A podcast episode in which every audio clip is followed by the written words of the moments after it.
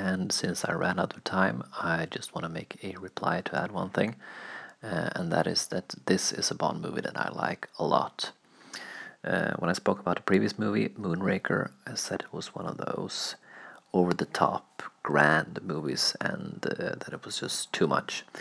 For Your Eyes Only is back to basic. It's a much more believable movie. It's much closer to the to the way Ian Fleming's novels works, and uh, yeah, it's a good movie. It's definitely uh, the best movie with Roger Moore, I think, and it's also the best time for Roger Moore to be Bond. He's really Bond in a great way in this one. So, a good movie. If you haven't seen it, you really should.